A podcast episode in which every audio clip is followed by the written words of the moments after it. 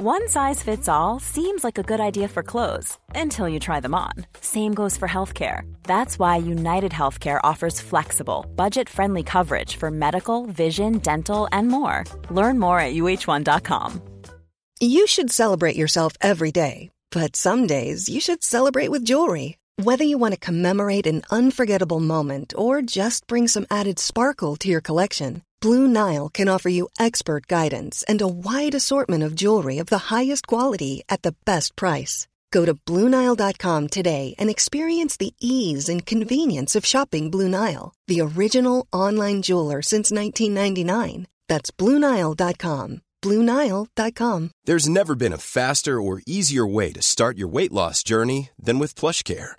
PlushCare accepts most insurance plans and gives you online access to board-certified physicians who can prescribe FDA-approved weight loss medications like Wigovi and Zepbound for those who qualify. Take charge of your health and speak with a board-certified physician about a weight loss plan that's right for you. Get started today at plushcare.com slash weight loss. That's plushcare.com slash weight loss. plushcare.com slash weight loss. Hjärtat ljuger inte, inte om stress heller.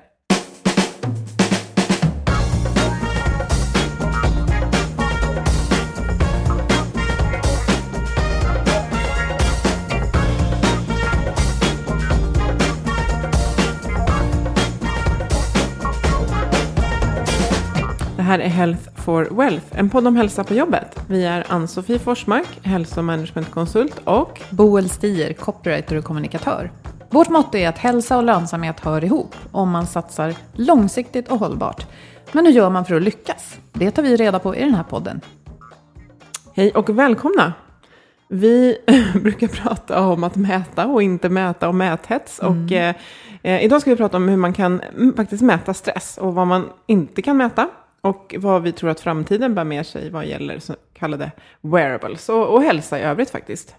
Därför välkomnar vi dig Anders Kärnvik. Du är docent i fysiologisk mätteknik från Linköpings universitet. Tack så mycket. Ja, välkommen. Och eh, eh, berätta lite, vad gör man som en docent i fysiologisk mätteknik? Ja, i mitt fall så eh, jag kommer ju från sjukvården, alltså medicinsk teknikhållet. Så det handlar ju om sensorer för sjukvården, är min bakgrund.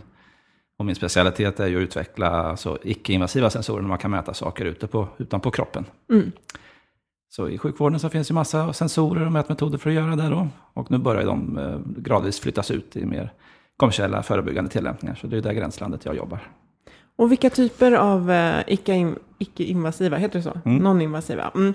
Eh, finns det då som, som har kommit ut som man som företag och privatperson kan använda? Oj, det finns ju många då. Eh, det som har slagit igenom nu på senaste åren är ju de här optiska metoderna, de här handledssensorerna. Förut, där jag forskade på en gång i tiden på universitetet, de här man lyser på huden och så studsar ljuset så absorberas det av blodet och så kan man få en pulskurva då genom att mäta mycket blod som kommer tillbaks från huden. Och då kan man mäta puls och lite andra saker. Så det ju, har ju blivit en ganska central variabel i och med de olika klockorna som kommer och så vidare. Men det finns många andra metoder. Man kan jobba med EKG som är min favoritsignal, alltså Mm. mäta direkt på hjärtat, hjärtats elektriska signal.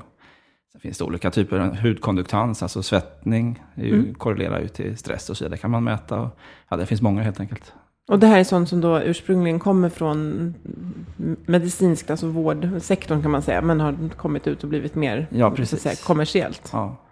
Jo men precis, det har ju slagit väldigt mycket de senaste åren med sånt här. Jag sitter med en runt handleden eh, som mäter aktivitet. Och de kan ju vara olika raffinerade och inte. Du beskrev några. Och jag ska bara förtydliga, icke-invasivt, det betyder att man inte sticker in nålar och grejer Ja, i kroppen. precis. precis. Ja. Och frågan är då, vad, vad är bra att mäta? Om, om vi nu, jag menar vi sitter här och pratar om hur vi har det på jobbet. Och ett väldigt vanligt problem idag är att väldigt många är stressade. Och jag kan tänka så här, då, bara för att provocera lite. Eh, borde inte räcka med att min chef kollar av med mig ibland så här, men hur är det Boel, är du, är du lite stressad eller? Och så svarar jag på det och så gör vi något åt det. Ja, det var det som du svarar själv på frågan, vad betyder det, göra någonting åt det? Det är ofta där det fastnar. fastnar.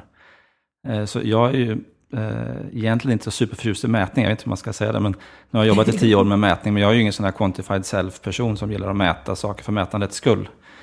Tyvärr har ju hela branschen fastnat där kan jag tycka. Det har varit så i väldigt många år att man mäter så mycket man bara kan, presentera det för användaren och sen får de lösa problemen så att säga. Just det. Jag är mer förtjust när man kan mäta saker som inte är intuitiva och lyfta fram, ge insikter och kunna bygga åtgärder på insikten om saker och ting som inte var uppenbara. Träning till exempel, man vet ju ofta om man har tränat, det kanske man inte behöver en klocka som talar om för sig. Det känns. Ja. Men däremot stress till exempel som är en ganska komplicerad mekanism, man inte alltid känner igen eller vill känna igen. Kan man mäta den och återkoppla den så har man ju helt andra möjligheter att kunna jobba med just åtgärder mot stress. Nu får du jättegärna berätta mer. Vad är det vi inte känner själva? Kan du beskriva hur det funkar? Eh, ja, då måste man ju börja med hela stressresponsen, hela mekanismen eh, som är bra att ha klar för sig. Eh, måste man ju börja med det här klassiska som man har hört man går på st- stressföreläsningar med lejon på sa- savannen och så vidare. Hela vår evolutionära bakgrund kring stressresponsen. Just det, hur vi är funtade och hur Ja, vi reagerar i Den här stressade grundläggande mekanismen som finns hos alla djur egentligen kan man säga, i alla fall alla, alla däggdjur. Att eh, vi reagerar på hot i vår omgivning eh, för att kunna ja, springa därifrån eller slåss och så vidare. Den mekanismen eh, som är väldigt djupt rotad som startade i hjärnan då som en respons på att ja, vi behöver framförallt kunna aktivera musklerna och kunna springa och då behövs det Ja, hjärtat behöver slå snabbare, vi behöver mer blod, vi behöver energi i, i blodbanan så det skickas ut massa hormoner som puttar ut fett och socker i blodet som ska cirkulera. Eh, alla den, hela den eh, stressresponsen, då, flyktresponsen som man brukar kalla den, är ju det som ligger bakom eh, hela all, all problematik med, med stress kan man säga. Att vi ligger i det här läget för långa tider helt enkelt. Därför att det du beskriver, det syftar ofta till en, en typ av fysisk, ganska um, omfattande fysisk eh, reaktion. Men ofta det som krävs av oss för att vara lösningsorienterade när vi blir stressade är ju snarare kognitiv. Alltså vi behöver oftast lösa någonting i huvudet, Mm. inte springa ut från mötesrummet och rusa tio våningar, vilket kroppen förbereder sig för. Ja, precis. Och det vi är hotade av idag, bara för att vi ska ringa in det innan vi börjar snacka, det, det är väl ofta då att vi känner att det är lite för mycket och det är svårt att sortera och att vi upplever höga krav på oss själva. Ja, precis så är det ofta. Mm. Och det är det som är lite tråkigt med oss som människor, att vi kan starta den här stressresponsen utan faktiska hot. Vi kan starta den bara genom att tänka, så att säga. Oroa oss för saker så kan den här stressreaktionen gå igång och ligga på långa tider. Precis, Oro, eh, vi kan precis sätta igång den av våra tankar. Det behöver inte vara någonting som kommer utifrån, men det kan ju vara en blandning också, att det är både utifrån och inifrån. Eh, och det får ju en em, typ av, vad ska man säga, det får ju en ja, fysio, fysiologisk liksom, effekt i kroppen som går att mäta. Och det är ju det här, alltså här kan man ju, jag kan ju fylla i ett eh, frågeformulär med frågor, där jag kan sen få en uppfattning om hur stressad jag är. Den blir ju väldigt eh, subjektiv, men det är ju mycket sånt som används eh, nu ute på företag. Såna här pulserande mätningar som går ut, men, men även att ja, det går att mäta med att man skriver. Men det går också att mäta det här i kroppen. Och eh, hur kan man göra det? Eller på kroppen. Ja, det finns ju lite olika sätt även där då. Och då är det ju... Eh, det är ju den här stressresponsen, det finns ju två centrala delar. Dels är det ju nerv- nervöst påslag. Det finns ju en gas och en broms i kroppen. Och det är ju gassystemet, det sympaticus, som är igång när man är i stresspåslag. Och det är nerverna som Nerver, precis, ja. står och brinner, eller vad liksom händer? Ja, de ligger på, de flesta organ i kroppen har ju en gas och en broms så att säga. Bland annat hjärtat. Och när gasen är igång så är det, signalerar det till hjärtat, hjärtat att eh, pulsen ska upp och vi ska slå kraftigare och så vidare. Och så motsatt när man är i bromsläge. Eh, sen har vi hormoner då som är den andra delen i stressresponsen. Det är ju adrenalin och kortisol och de här stresshormonerna som cirkulerar. Eh, och då är frågan hur kan man mäta de här då? På, och då kan man göra det på olika sätt. Och då Eh, det mest stabila är ju EKG, att man mäter direkt på, på hjärtat. Om vi pratar icke-invasivt, man kan ju givetvis, givetvis mäta hormonnivåer och så vidare med prov, provtagning. Men om man ska ha något kontinuerligt och kunna följa här i vardagen så behöver man ju en stabil signal och då är det ju lämpligt att mäta EKG på hjärtat. Då. Eh, men man kan ju mäta även de här optiska metoderna eh, på handleden till exempel. Och då är det ju det man mäter är ju, man kan mäta på olika sätt, men pulsen i sig går ju upp när man stressar. Så man skulle kunna bygga ett system på att mäta puls, men det är ganska svajigt av ol- olika anledningar. Pulsen går mycket upp och ner över dygnet och det påverkas av fysisk aktivitet. Så då finns det ett stabilare sätt att mäta och det är via regelbundenheten i hjärtslagen. Eh, När man stressar går pulsen upp och så slår den mer regelbundet. Och när man är i återhämtning, har vi inte pratat så mycket om, men motsatsen till stress är ju återhämtning då.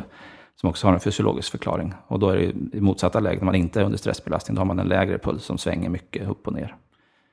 Och där kan man då mäta och översätta till ett, eh, ett stressbelastningsmått. Och det vi kommer in på lite idag, det är det som kallas för HRV, alltså hjärtvariabilitet på svenska. Och det är inte antal pulsslag per minut, utan det är vad som sker egentligen emellan pulsslagen och regelbundenheten där. Kan inte du beskriva det? Ja, precis. Så kan man säga. Och eh, då har det att göra med det här gas och bromsen i kroppen igen då. Eh, när man andas in, vi tar andningen, för det är ganska tätt kopplat till andningen det här. När man andas in eh, så går ju gasen, stresssystemet igång och när man andas ut så går bromssystemet igång. Så de här står hela tiden och svänger fram och tillbaka i kroppen, följer andningen. Och det gör ju att pulsen svänger med andningen också. När man andas in så går pulsen upp, det kanske mm. jag känner igen. Och eh, när man andas ut så går pulsen ner. Så pulsen ligger och svänger upp och ner hela tiden med, med andningen och med andra eh, eh variabler. Men däremot när man går över det här stress, flyktresponsläget så går pulsen upp och ligger på en konstant nivå. Eh, och då har man ju en låg variabilitet, men när man är i återhämtningsläge så har man en hög variabilitet. Och det finns olika mått som man kan ansätta på de här signalerna för att få det objektivt. Så att säga. Och det vi, vi vill eftersträva är att det finns en balans mellan det här höga och låga läget, eller? Eh, ja, idealt vill vi ju, ja, ja precis. Då pratar man här med balans då. Det är ju, eh, man vill ha som, tillräckligt mycket återhämtning i förhållande till den stress man utsätter sig för helt enkelt. Det är ju enkla eh, lösningen. Mm.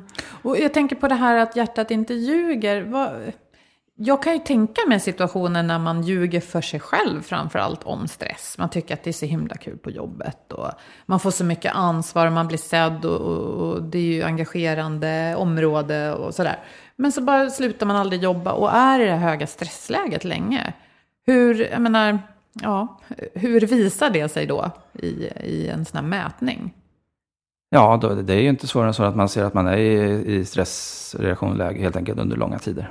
Och det, för att flika in där, för det jag tänker ofta att den här typen av personlighet har ju ofta då, eh, och så tänker man, ja men som tränar jag som återhämtning, och så har man en jätteambitiös träningssatsning, eh, som ju också är en, en stress eh, så, som, som ligger på. Och där kan, där, apropå att lura sig själv, att man tänker att nej men jag, träning är bra som återkoppling, men man ser inte riktigt själv att det är också en stress som också kan vara under arbetsdagen. Att man går och stressar över det här intervallpasset och man ska försöka tajma någon mellis för att få till det.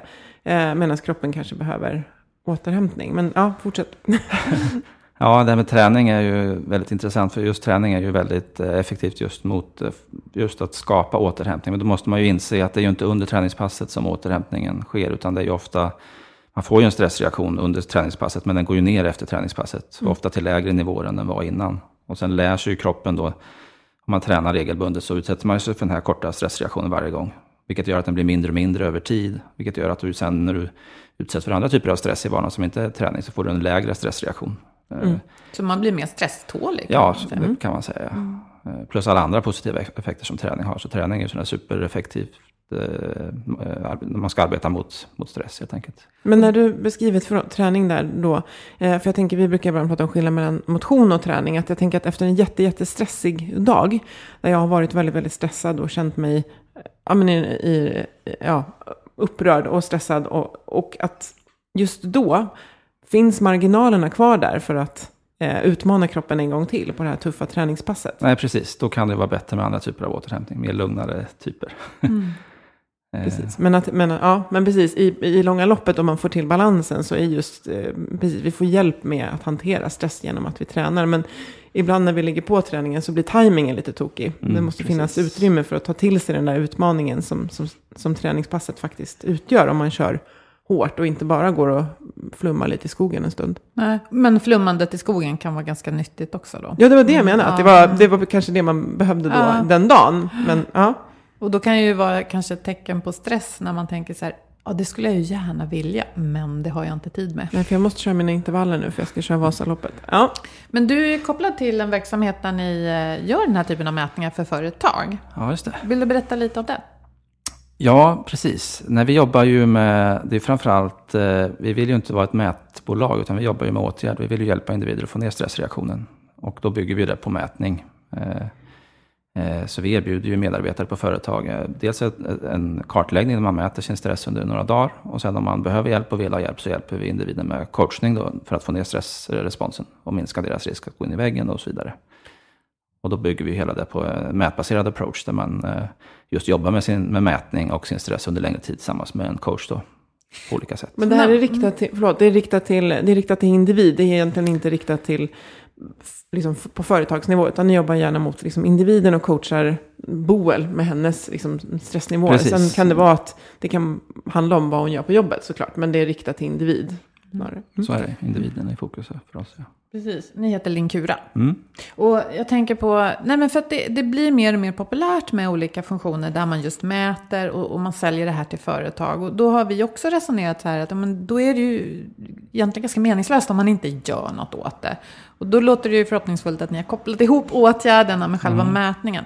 Men hur funkar det då? Och när, nu är inte du chef eller ledare på de företag där det här görs, men finns det ett motstånd hos en del medarbetare att bli mätt? Eh, ja, det varierar ju. Det är, inte, de flesta, det är ju frivilligt, givetvis, alla insatser. Så, men de flesta är ganska intresserade av att mäta. Däremot kan man ju hamna i den här diskussionen givetvis om vems är ansvaret. Om det, det kan ju finnas, om vi nu ska prata lejon då, som de här stressorerna.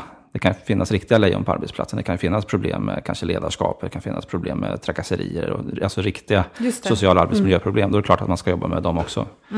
Eh, Så i vårt fall så kartlägger vi ofta, eller vi kartlägger de här situationerna. Och finns det den typen av problem så får man koppla in andra åtgärder medan vi jobbar mot medarbetarna. Så bästa lösningen är ofta man jobbar på båda fronterna. Eh, Men eh, man, det pratas lite för mycket kan jag känna om eh, alltså, arbetsgivarens ansvar i de här frågorna. Lite för lite om medarbetarens ansvar.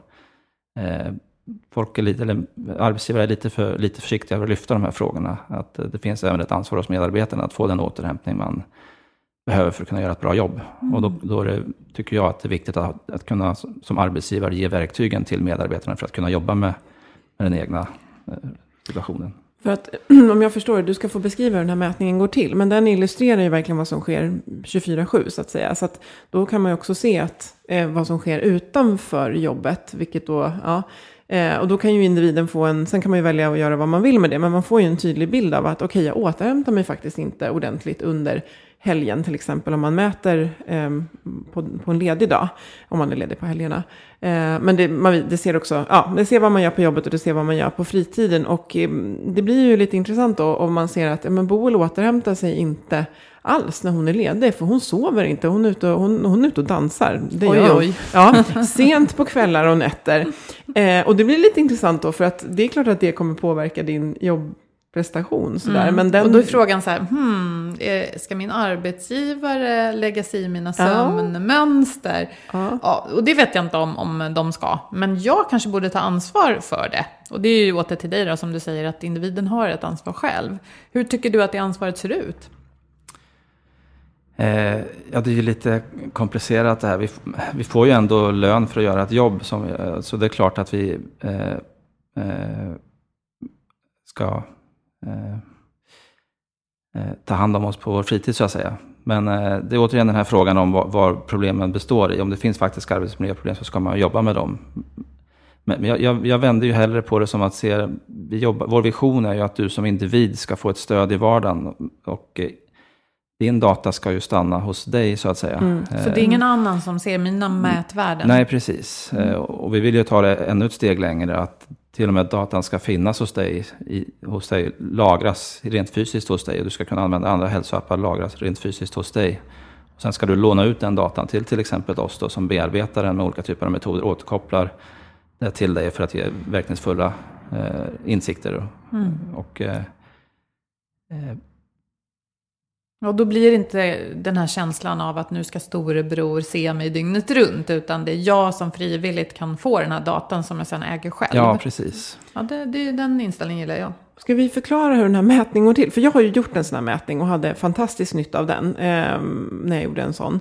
Eh, som då kallas för, det kallas det för HRV-mätning, Ja, eller hur? precis. Ja, och hur går det till? Vad får man fram?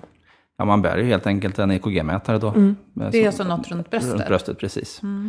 Antingen ett band runt bröstet eller en liten klisterlapp som man klistrar på bröstet. Och så lagrar ju den EKG-signalen i, i din vardag då. Eh, till exempel under några dygn när man gör en sån här kartläggning. Men man kan ju bära den under längre tid om man jobbar med stress under längre tid. Räcker några dygn, jag tänker, för att se ett mönster i hur jag lever? Ja, för att göra ett första nedslag i din livsstil och eh, se din basnivå i den här stressbalansen så räcker tre dygn.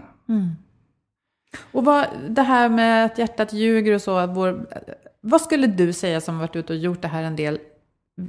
Ljuger vi oftast för oss själva? Eller är väldigt många väldigt medvetna om att de lever med för mycket stress? Det är väldigt blandat det där skulle jag säga. Det är nog eh, lika många på båda sidor där. Det finns ju ett tydligt förnekelse del i det hela. Många som eh, inte är medvetna om att de är i risk. Men det är också många som är medvetna om att de är i risk men inte kanske har verktygen för att eh, jobba med det. Mm. Och det, det, är ju där jag känner, nu kanske vi kommer ifrån frågan här, men just hur ska man arbeta med, med den här typen av grupp med mätning för att kunna få folk i rätt riktning? Ja, berätta. Det, eh, ja, det handlar ju mycket om, eh, ja, det, det, är olika saker. Det första jag brukar prata om när jag är ute är ju att man ska förstå den här stressresponsen. Känna igen den i sin egen kropp. Det kanske man inte behöver en mätare för att göra, men många behöver en mätare för att lära sig känna igen när man är i stressresponsläge. För när man börjar känna igen sin egen reaktion i vardagen så kan man också börja jobba med, med situationen. Man kan känna igen när man är hamnar i de här lägena och kan jobba med det på andra sätt. Eftersom allting startar i hjärnan så kan man jobba med situationen på ett annat sätt om man är medveten om när man är i de här lägena man inte vill vara. Är det att man blir varse då sådana saker som att man blir lite stingslig och irriterad om man inte har sovit tillräckligt? Är det sånt? Ja, fast det där är ofta lite senare då. Eh, det är när symptomen börjar komma. Om man har varit i stressresponsläge för länge helt enkelt så börjar man se olika tecken på att det inte står rätt till. Där finns det ju bra skattningsskalor för övrigt. Vi har ju Karolinska skala, skattningsskalor där man mm. svarar på frågor om man börjar se de här tecknen på koncentrationsproblem, sömnproblem och så vidare. Eh, men då man, har man kommit en, en bit till. Ännu, ännu bättre om man kan jobba tidigare, redan när man, eh, alltså innan man börjar utveckla kroppsliga symptom på, på stressen. Känna igen vilka mm. lägen du, går, du slår igång ditt stressrespons. Är det vissa situationer i din vardag? Eh, vissa tidpunkter på dygnet och så vidare. När du lär dig mm. att se det så kan du jobba med de situationerna på ett annat sätt. Jag kan ju bjussa där på hur, hur det var för mig. Det var ju att jag tänkte att ja, men när jag går från jobbet, då är jag ju lugn. Eh, men det var ju snarare så att det uppstod, alltså jag hade en stresstopp när jag skulle försöka hinna till då, dagis som det var. Då. Eh, där fick jag en stresstopp medan jag var otroligt lugn eh, förmiddagar på jobbet när jag inte hade möten.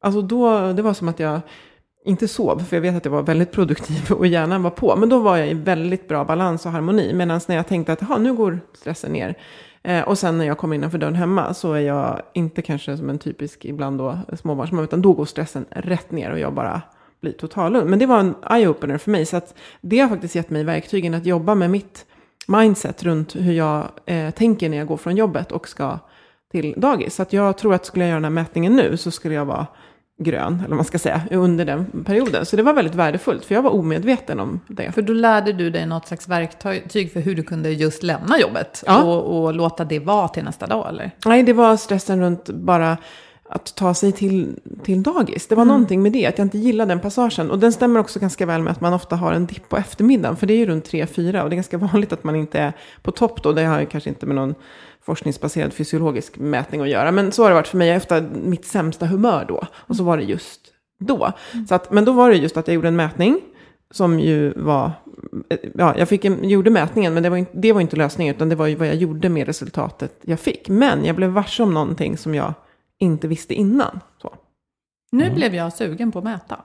Ja, det var det jag inte är, innan. Ja. ja. men jag tror att det är det där konkreta värdet som, ja. ja. när någon kan berätta om det. Mm. Har du fler sådana exempel? ja, jag skulle gärna vilja lyfta motsatsen också, det här med återhämtning. För det, så, det riskerar att bli lite flummigt när man pratar om återhämtning där ute. Så även där, om man kan börja i andra änden, vad betyder återhämtning rent fysiologiskt? Mm. Och det är ju egentligen ganska enkelt. Det är ju när man inte är i stressresponsläge, när man är i basläget, man inte har hormonpåslaget och när man är i bromsläget. Så även där är ju tricket att helt enkelt lära sig att hitta de situationer när hjärnan inte går igång för att få återhämtningen. Så det är samma typ av insikter som behövs där. Eh, vilka situationer i min vardag hamnar jag i, eller är jag i återhämtning och kan jag få till mer av det helt enkelt. Eh, mm. Och har man en mätmetod som grunden för det så kan man enklare hitta de här. För det, är inte alltid, det behöver inte vara eh, yoga eller meditation, det kanske passar för vissa, men det kan vara helt andra typer av sätt mm. att hamna i återhämtningsläge. Kan det vara att man läser en bok eller umgås med någon man gillar? Ja, ja givetvis. Mm. Så att det behöver inte vara så krångligt. Nej, då. precis. Ja det, är, ja, det är jätteintressant att höra just vad det är för upptäckter folk gör. Jag menar, du ska inte avslöja individuella personers berättelser, men sånt som ni ser är vanligt helt enkelt. Vad är mm. det vi missar lite så som du berättade nu? Vad är det man tror att man inte är stressad men är det? Och tvärtom, liksom, vilka typer av... Alltså, hur kan det vara enklare att få in återhämtning i livet? Mm. Mm, och det ger ju väldigt, som sagt, man, man tjafsar inte riktigt med de här resultaten för att de är Eh, och nu kanske vi kommer in på just det här med att det finns ju enormt mycket pryttlar där ute, alltså så kallade wearables. Eh, och eh, jag läste någonstans, Willis Tower Watson har gjort någon undersökning där det är 71% av anställda i tillväxtekonomier och 51% i utvecklingsländer. Och de använder sån här bärbar teknik av olika slag. Boel har ett, vad, är, vad har du där, vad heter det? Ja, den mäter egentligen bara hur mycket jag rör mig. Ja, den mäter hur mycket du rör dig. Men jag vet att det finns några där band som också eh, mäter hur man, alltså, eller påstår att de mäter hur man sover. Jag gillar, måste ibland testa utifrån mitt jobb lite olika grejer. Så att jag, eller jag väljer att göra det. Så jag hade någon, jag laddade faktiskt ner en app eh, som skulle mäta hur jag sov. Och jag, alltså jag, jag trodde ju inte på den, men jag gjorde det ändå. Alltså, och, och la den vid sängen. Jag brukar inte ens ha mobilen i sovrummet. Eh, men det gick av den på flight mode. Och det finns ju väldigt mycket sånt här gris i mojs. Så. Och det finns även, vet jag, att man kan sätta fingret bakom den här, eh, vad heter det? ja, ljusgrejen på min iPhone då och påstås kunna mäta det här HRV där. Vad kan man mäta och vad kan man inte mäta egentligen i den här djungeln? Ja, eh, det är inte helt fel att det där lysa genom fingret med mobilen. Det är ju samma signal som eh, Apple Watch och alla klockor alltså lyser. Det är samma princip, den här optiska metoden. Mm. Så det är egentligen en fråga om kvalitet, kan man säga, signalkvalitet. Nu blir jag lite ingenjörig här kanske, men okay. eh, rent fysiologiskt finns informationen där ute i fingrarna. Och kan gå att mäta. Men den här signalen är ganska störningskänslig, så när du rör på det så, och du kan inte gå med fingret på mobilen hela tiden. Det för den delen. Mm. Apropå det så kom ju Apple Watch precis för några veckor sedan med sin, kanske ni såg, lösning att man kan mäta EKG från klockan. Man sätter andra handen mot klockan då för att mäta, då får man en sluten cirkel. Samma mm. princip som man håller eh, på gymmet. På, ja, just det. Mm. Så eh, eh, egentligen är det inget fel på de här signalerna. Eh, Förutom att de är väldigt känsliga och kanske svåra att använda i praktiken ute i vardagen. När man rör på sig till exempel. Kan det bli att mätningen, alltså jag gör en mätning och håller precis rätt och så gör jag en mätning nästa dag och håller lite fel ja, och så, så, blir det, får jag en väldigt lustig Så kan det vara. Mätning. Och sen är de lite trubbiga de där signalerna också. Eh, en EKG-signal till exempel, ja, ni vet hur den ser ut, den är väldigt skarp. Man får en väldigt tydlig topp när hjärtat slår. Ute på fingrarna så är det ganska trubbiga signaler som svänger hit och dit och är svåra att få exakta mått på. Men men tillräckligt bra så i vissa fall. Så man, det är inte helt hopplöst ska jag säga. Alltså om man mäter konsekvent bara på fingret så får man väl någon typ av, eh, inte helt exakt, vad ska man säga, kvantifierbart, men, men kvalitativt så mäter jag ju på samma ställe hela tiden. Jag tänker om man väger sig på en våg som visar fel, så ja, väger jag mig över tid så visar den alltid fel, men jag ser förhållandet Trender. mellan, mm. ja, man ser trend, lite så. Eh, men jag tänker så här som mäter sömn är väl kanske en väldigt vanlig grej som folk ja, vill ha koll på. Sömn är svårare mm. helt enkelt. Där pågår det ganska mycket spännande hokus pokus kan man säga i den här mm. branschen. Ska man mäta sömn på riktigt professionellt sätt så måste man ju mäta med EEG, alltså mäta hjärnaktivitet på sömnlabb. Eh, men där har det gått lite överstyr kan man säga med sömnappar. Eh, mm. Vi som jobbar med EKG, vi är någon sorts gränsland där det börjar bli okej, okay, för då kan man mäta stressbelastning under sömn det finns det ju ett värde i så att säga. Men många av de här apparna som kommer bygger ju på ren rörelsemätning. En accelerometer till exempel, eller man lägger något i sängen som mäter hur man rör på sig. Och så hittar man på en massa mått baserat på det, så sömndjup och sömncykler. Och, så där, där händer det väldigt mycket spännande och tveksamma grejer kan man säga. Så man, har, ja, man rör på sig mycket när man drömmer så kanske ja. den här klockan eller mätaren tror att man är vaken. Ja. Mm. Mm. Och det kan ju vara värt att, värt att veta, jag har hört flera liksom versioner på det här, att man Eh, man blir stressad av att man ser att man har sovit dåligt. Och vissa nätter kan det vara att man tänker att usch, jag har sovit dåligt. Titta på den där. Och den säger, nej men du har sovit jättebra. Och jag tänker att, vi pratar också om, ofta om det här, men kommer, till, kommer bort från det här att känna efter i kroppen och magen vad som är, vad som mm. är bra. Mm. Eh, men Ja, så vi, det vi är ute efter är ju lite så här, vad är det vi kan, vad kan vi mäta med vad? Alltså vad är, eh, och det här kan vi ju ta rent fysiologiskt men också lite så här filosofiskt. Och vad, vad, tror du, vart är det här på väg? För du håller ju verkligen koll genom det du jobbar med, håller ju koll på vad som finns på marknaden men också hur, hur trenden ser ut de senaste tio åren när du har jobbat med det här. Men vart är vi på väg med mätandet? Eh Ja, jag hoppas ju vi är på väg mot någonstans där det inte bara handlar om mätning just, utan där man kan sätta signalerna i ett sammanhang, börja koppla på intelligenta system för att ge bättre rekommendationer och insikter baserat på mätdata. Det är väl, jag tycker det börjar röra sig, men det har gått ganska trögt där. Men eh, eh det finns ju så mycket, det, det, är ju min personliga stora drivkraft, att det finns så mycket information i kroppen som vi inte känner till. Och, som man skulle kunna skapa mycket värde om man lyfter fram bland annat stressmätning. Men det, egentligen alla våra, eller många av våra kroniska sjukdomar, alltså eh, diabetes, Ja. hjärt-kärlsjukdomar, alla de här tillstånden utvecklas ju under ofta långa tider, många år. Liksom. Och den informationen finns där inne i kroppen. Kan man lyfta fram den med mätteknik och koppla på, eh, låt oss kalla det för artificiell int- intelligens här då, för eftersom det är däråt det är på väg. Att ko- koppla in en tolkning av de, de signalerna och återkoppla dem till dig. För att på det sätt du behöver få informationen, för man vill ju inte stressa individer och så vidare. Utan eh, tolka den här inf- informationen och återkoppla den till individer för att på ett tidigt stadium kunna undvika att hamna i sjukdomssituationer. Det är ju, det, det är ju framtiden helt enkelt. Eh, Mm. Så mätdata där är ju bara ett, en input i det systemet, men en ganska viktig Mm. del så att säga. Men jag tänker mycket, till exempel inom diabetes, Eh, så, så, så kan det ju verkligen vara livsavgörande. Eh, och, och kan underlätta så enormt om man kan få data på ett, på, på ett smidigare sätt än hur det kanske har varit historiskt. Att man ska liksom ta något värde, att det bara finns i min telefon. Så gäller det att det är ett tillförlitligt eh, system. Men jag tänker också att om, om vi tar hjärt-kärlsjukdom till, då till exempel, så säger jag att man kanske man är 20 år gammal och man har just då väldigt låg risk. Och sen så börjar man äta massa snabbmat och så får man liksom någon så här parameter som man ser att nu börjar den här faktiskt öka här hos dig. Alltså det blir, det är ett verktyg men jag tänker att wow, det är, det är igen mer information som vi ska ta till oss och förhålla oss till. Eh, och precis, det gäller att man då mäter rätt saker och som du säger också det här, det som är så viktigt att jag faktiskt också förstår att jag kan göra någonting.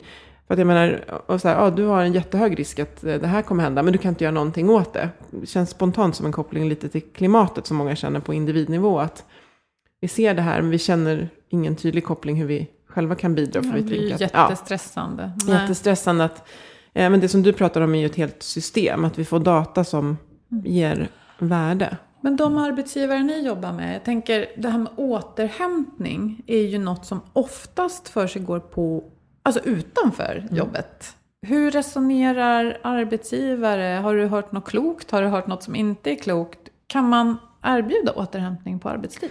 Ja, det är ju en bra fråga. Eh, eh, Jag skulle vilja säga att det är inte så kompl- man, När man pratar återhämtning så faller man lätt in i det här. Vad är återhämtning? Betyder att man ska ligga på soffan och så vidare. Men om man har det här fysiologiska tänket kring återhämtning så inser man att det kanske inte är det. Man, man kan mycket väl återhämta sig på arbetstid. Alltså i bemärkelsen att man inte utsätter sig för samma stressreaktion helt enkelt. Det behöver inte betyda att man eh, vilar så att säga på jobbet. Så, eh, men, visst, eh, eh, helt, helt klart så är det bra att kunna rekommendera den typen av eh, alltså mer riktad återhämtning under arbetstid. Eh, och där olika arbetsgivare har väl lite olika bilder över det, men det är väl min starka rekommendation att man verkligen har rutiner och strukturer för att kunna erbjuda den typen av återhämtning under arbetstid också. Men sen också lämna över det ansvaret ganska mycket på individen också, att göra mycket, få, få, få till mycket återhämtning på, på fritiden också.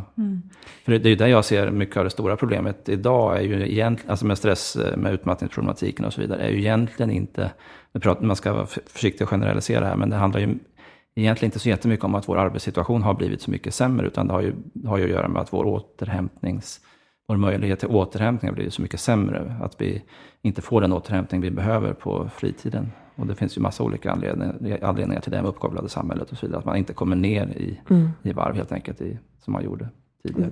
Det där känner jag verkligen igen. Att man, man inte stannar upp och reflekterar över att allt det som man gör på fritiden eh, bör, eh, så här, faktiskt, bör eh, ge återhämtning. Att det man behöver kan vara något helt annat än det man har planerat in. Men, eh, och här är det så många krafter som, som drar. Att vi, vi, vi kliver ut och så matas vi med, med eh, saker som andra gör och som det ser ut som att man nog borde göra och som ser härligt ut. Men när man reflekterar så landar man kanske i att det jag får mest återhämtning av det är helt andra grejer. Och där tänker jag också att den här, om man tänker tillbaka till åter, eh, återhämtning på jobbet.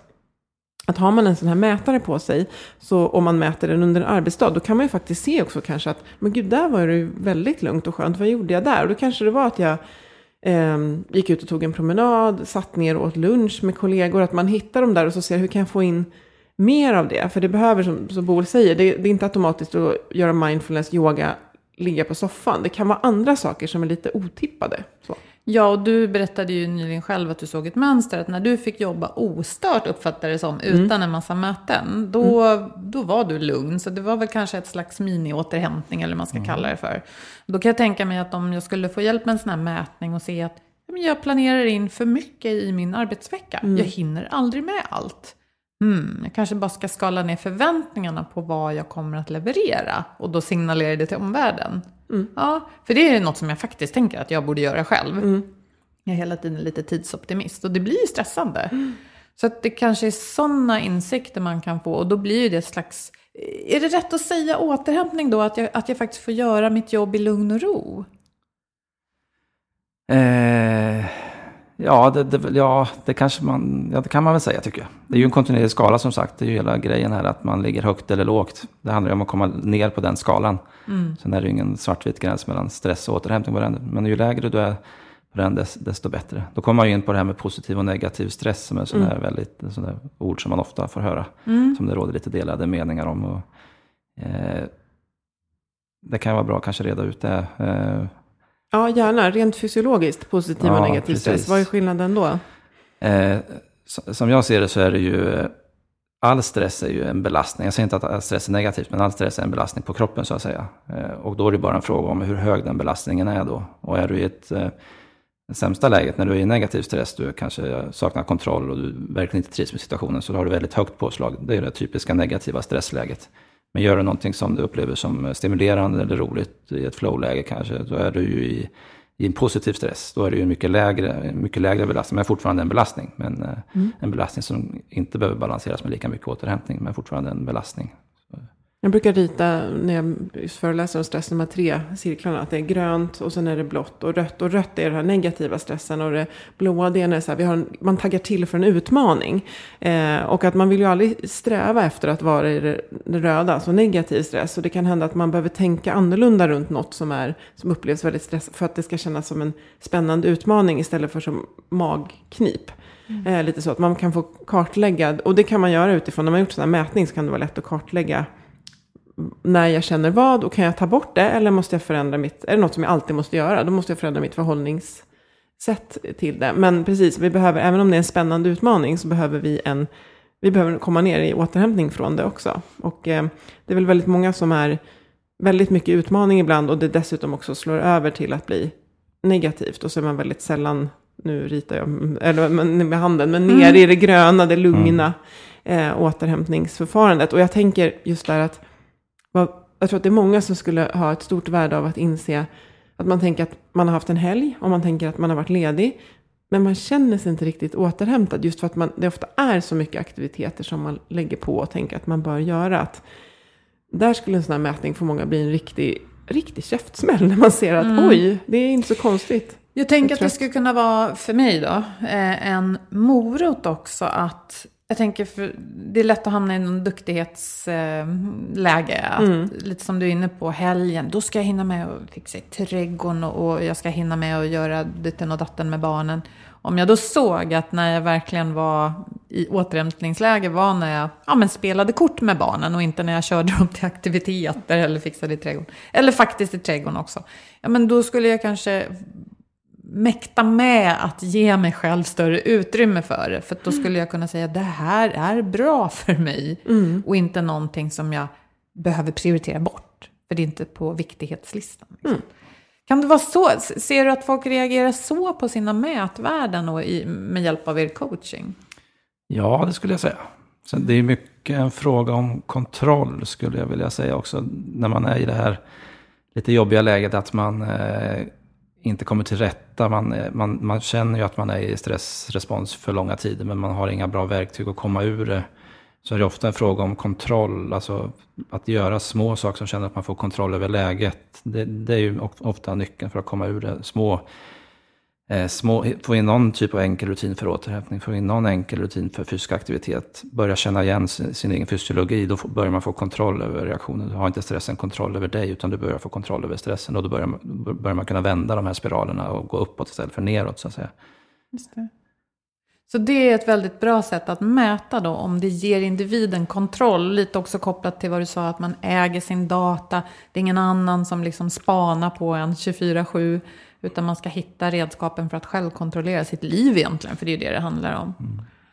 Ja. Vilken, om man tänker då framtiden, du uttryckte en förhoppning om att vi använder data men också eh, använder den konstruktivt på ett sätt så att vi faktiskt eh, kan få hjälp med åtgärder på det som vi upplever som problem. Men vad, är, vad tror du är nästa wearable-trend som kommer? Eh, ja, wearable trend. Ja, det är återigen det här med tolkningen som måste komma. Det är ju ingen ny wearable jag tror kommer komma, utan det är mer vad vi gör med datan. Att vi kopplar på artificiell intelligens på data, börjar säga saker om data som vi inte har gjort tidigare. Det är den tydliga trenden.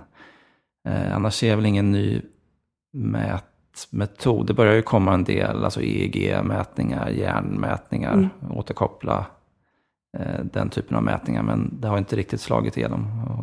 Men vad då finns det idag att man kan mäta hjärn, vad heter det, hjärnfrekvens eller hjärn, vad är det man mäter? Ja, det är ju EEG, olika, alltså, ja. Mm, vad som händer i hjärnan. Ja, precis. Finns det liksom något uh, köpbart som en vanlig människa har råd med? Ja, eller? det finns det. Det finns olika hjälpmedel, till exempel för meditation. Återkoppla i realtid mm. hur hjärnan påverkas av meditationen för att lära sig meditera bättre och så vidare. Den typen av verktyg finns det ju. De har inte mm. riktigt slagit igenom. Och jag är lite osäker på själva tekniken där bakom. Men, uh, mm. men uh, ja, det jag tycker jag kan dra slutsatsen i alla fall att det här att bära saker på mig, ja men det kan ju vara en kul grej att testa, men vi ska nog eh, vad heter det, sila lite vad olika appar kan ge oss. Att, och, och framförallt eh, om mätandet i sig stressar oss, då är det varningsflaggor upp. Mm. Utan jag tror att det kan vara bra att göra det då antingen på jobbet tillsammans med en bra partner som ni som ger också den här hjälpen att göra någonting av det, som kan coacha och peka i kloka riktningar. Eller kanske att man bara snackar med kompisar. Men jag tror inte att det är så bra att bara mäta, mäta och stirra på siffrorna. För då kan man ju fastna i ett dåligt läge. Ja, men just det här att jag mäter därför att. Ja. Alltså jag, den här datan kommer hjälpa mig att. Så att inte säga, nu tar jag reda på Eh, nu ska jag ha en jättehektisk vecka på jobbet och jag kommer inte kunna göra någonting åt min sömn. Nu ska jag mäta hur jag sover. Alltså, mm. Utan att man har en intention att faktiskt agera på datan. Jag fick en sån här värsta idé nu. Jag tänkte så här, tänk om jag hade en mätare som mätte av mina näringsnivåer i kroppen. Som gick till en app som skapade en inköpslista på mat till mig. Det här vill inte jag ha, säger jag bara. Jag vill välja utifrån smak. Men, men jag tänkte det här är en sån här typisk grej som tänker så här, ligger långt i framtiden. Men någon skulle kunna. Men jag, jag tänker också vad, vad, vilka fantastiska grejer vi kan göra utifrån eh, att faktiskt alltså, rädda liv och underlätta för människor som faktiskt har eh, om man säger, man ska inte förminska, men jag tänker som till exempel diabetes, att man kan stötta med sådana saker. Och eh, eh, de folklivssjukdomar som vi ser är ett eh, jätteproblem just nu. Om vi kan göra någonting där så känns det otroligt faktiskt värdefullt att kunna mäta mm.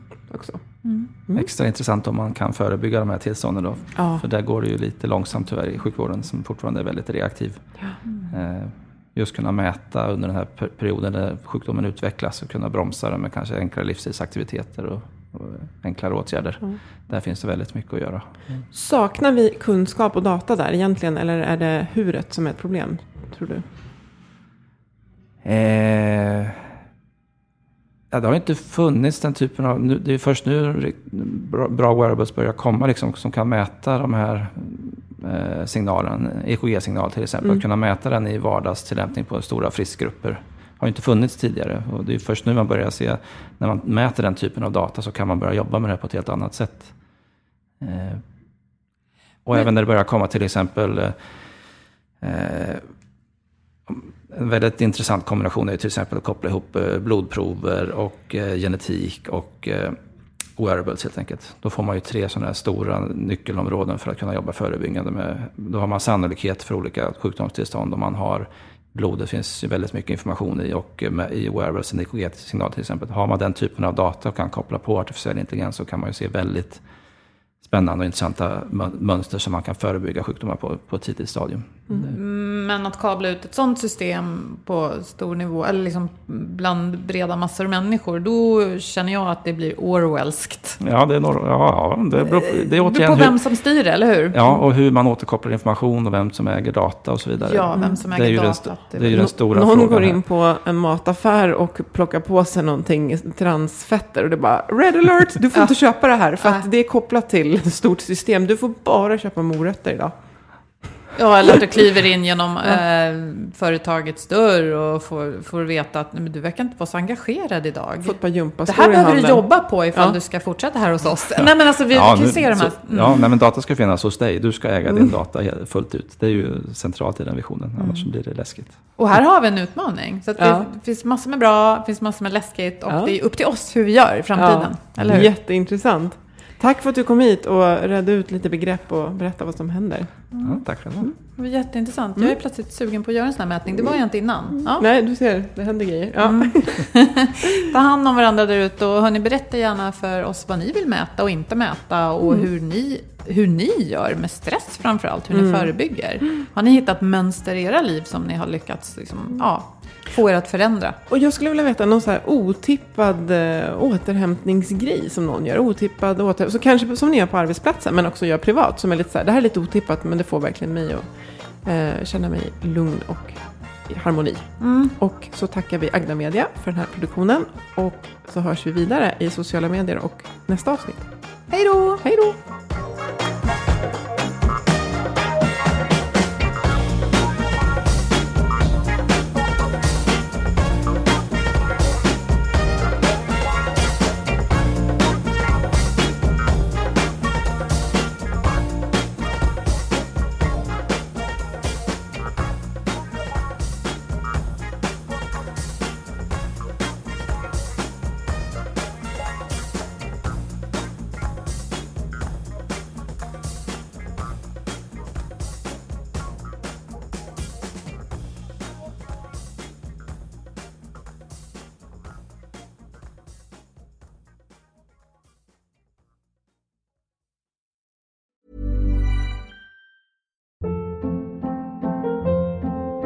Hold up. What was that? Boring. No flavor. That was as bad as those leftovers you ate all week. Kiki Palmer here, and it's time to say hello to something fresh and guilt-free. Hello Fresh. Jazz up dinner with pecan-crusted chicken or garlic butter shrimp scampi. Now that's music to my mouth. Hello Fresh. Let's get this dinner party started. Discover all the delicious possibilities at hellofresh.com.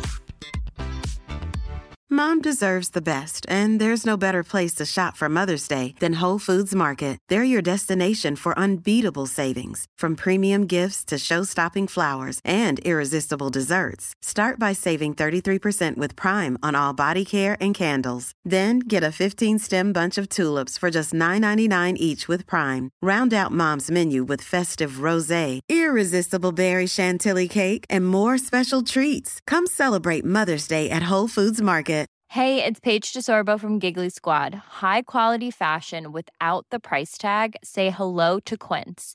I'm snagging high-end essentials like cozy cashmere sweaters, sleek leather jackets, fine jewelry, and so much more. With Quince being 50 to 80% less than similar brands. And they partner with factories that prioritize safe, ethical, and responsible manufacturing. I love that. Luxury quality within reach. Go to quince.com slash style to get free shipping and 365 day returns on your next order. Quince.com slash style.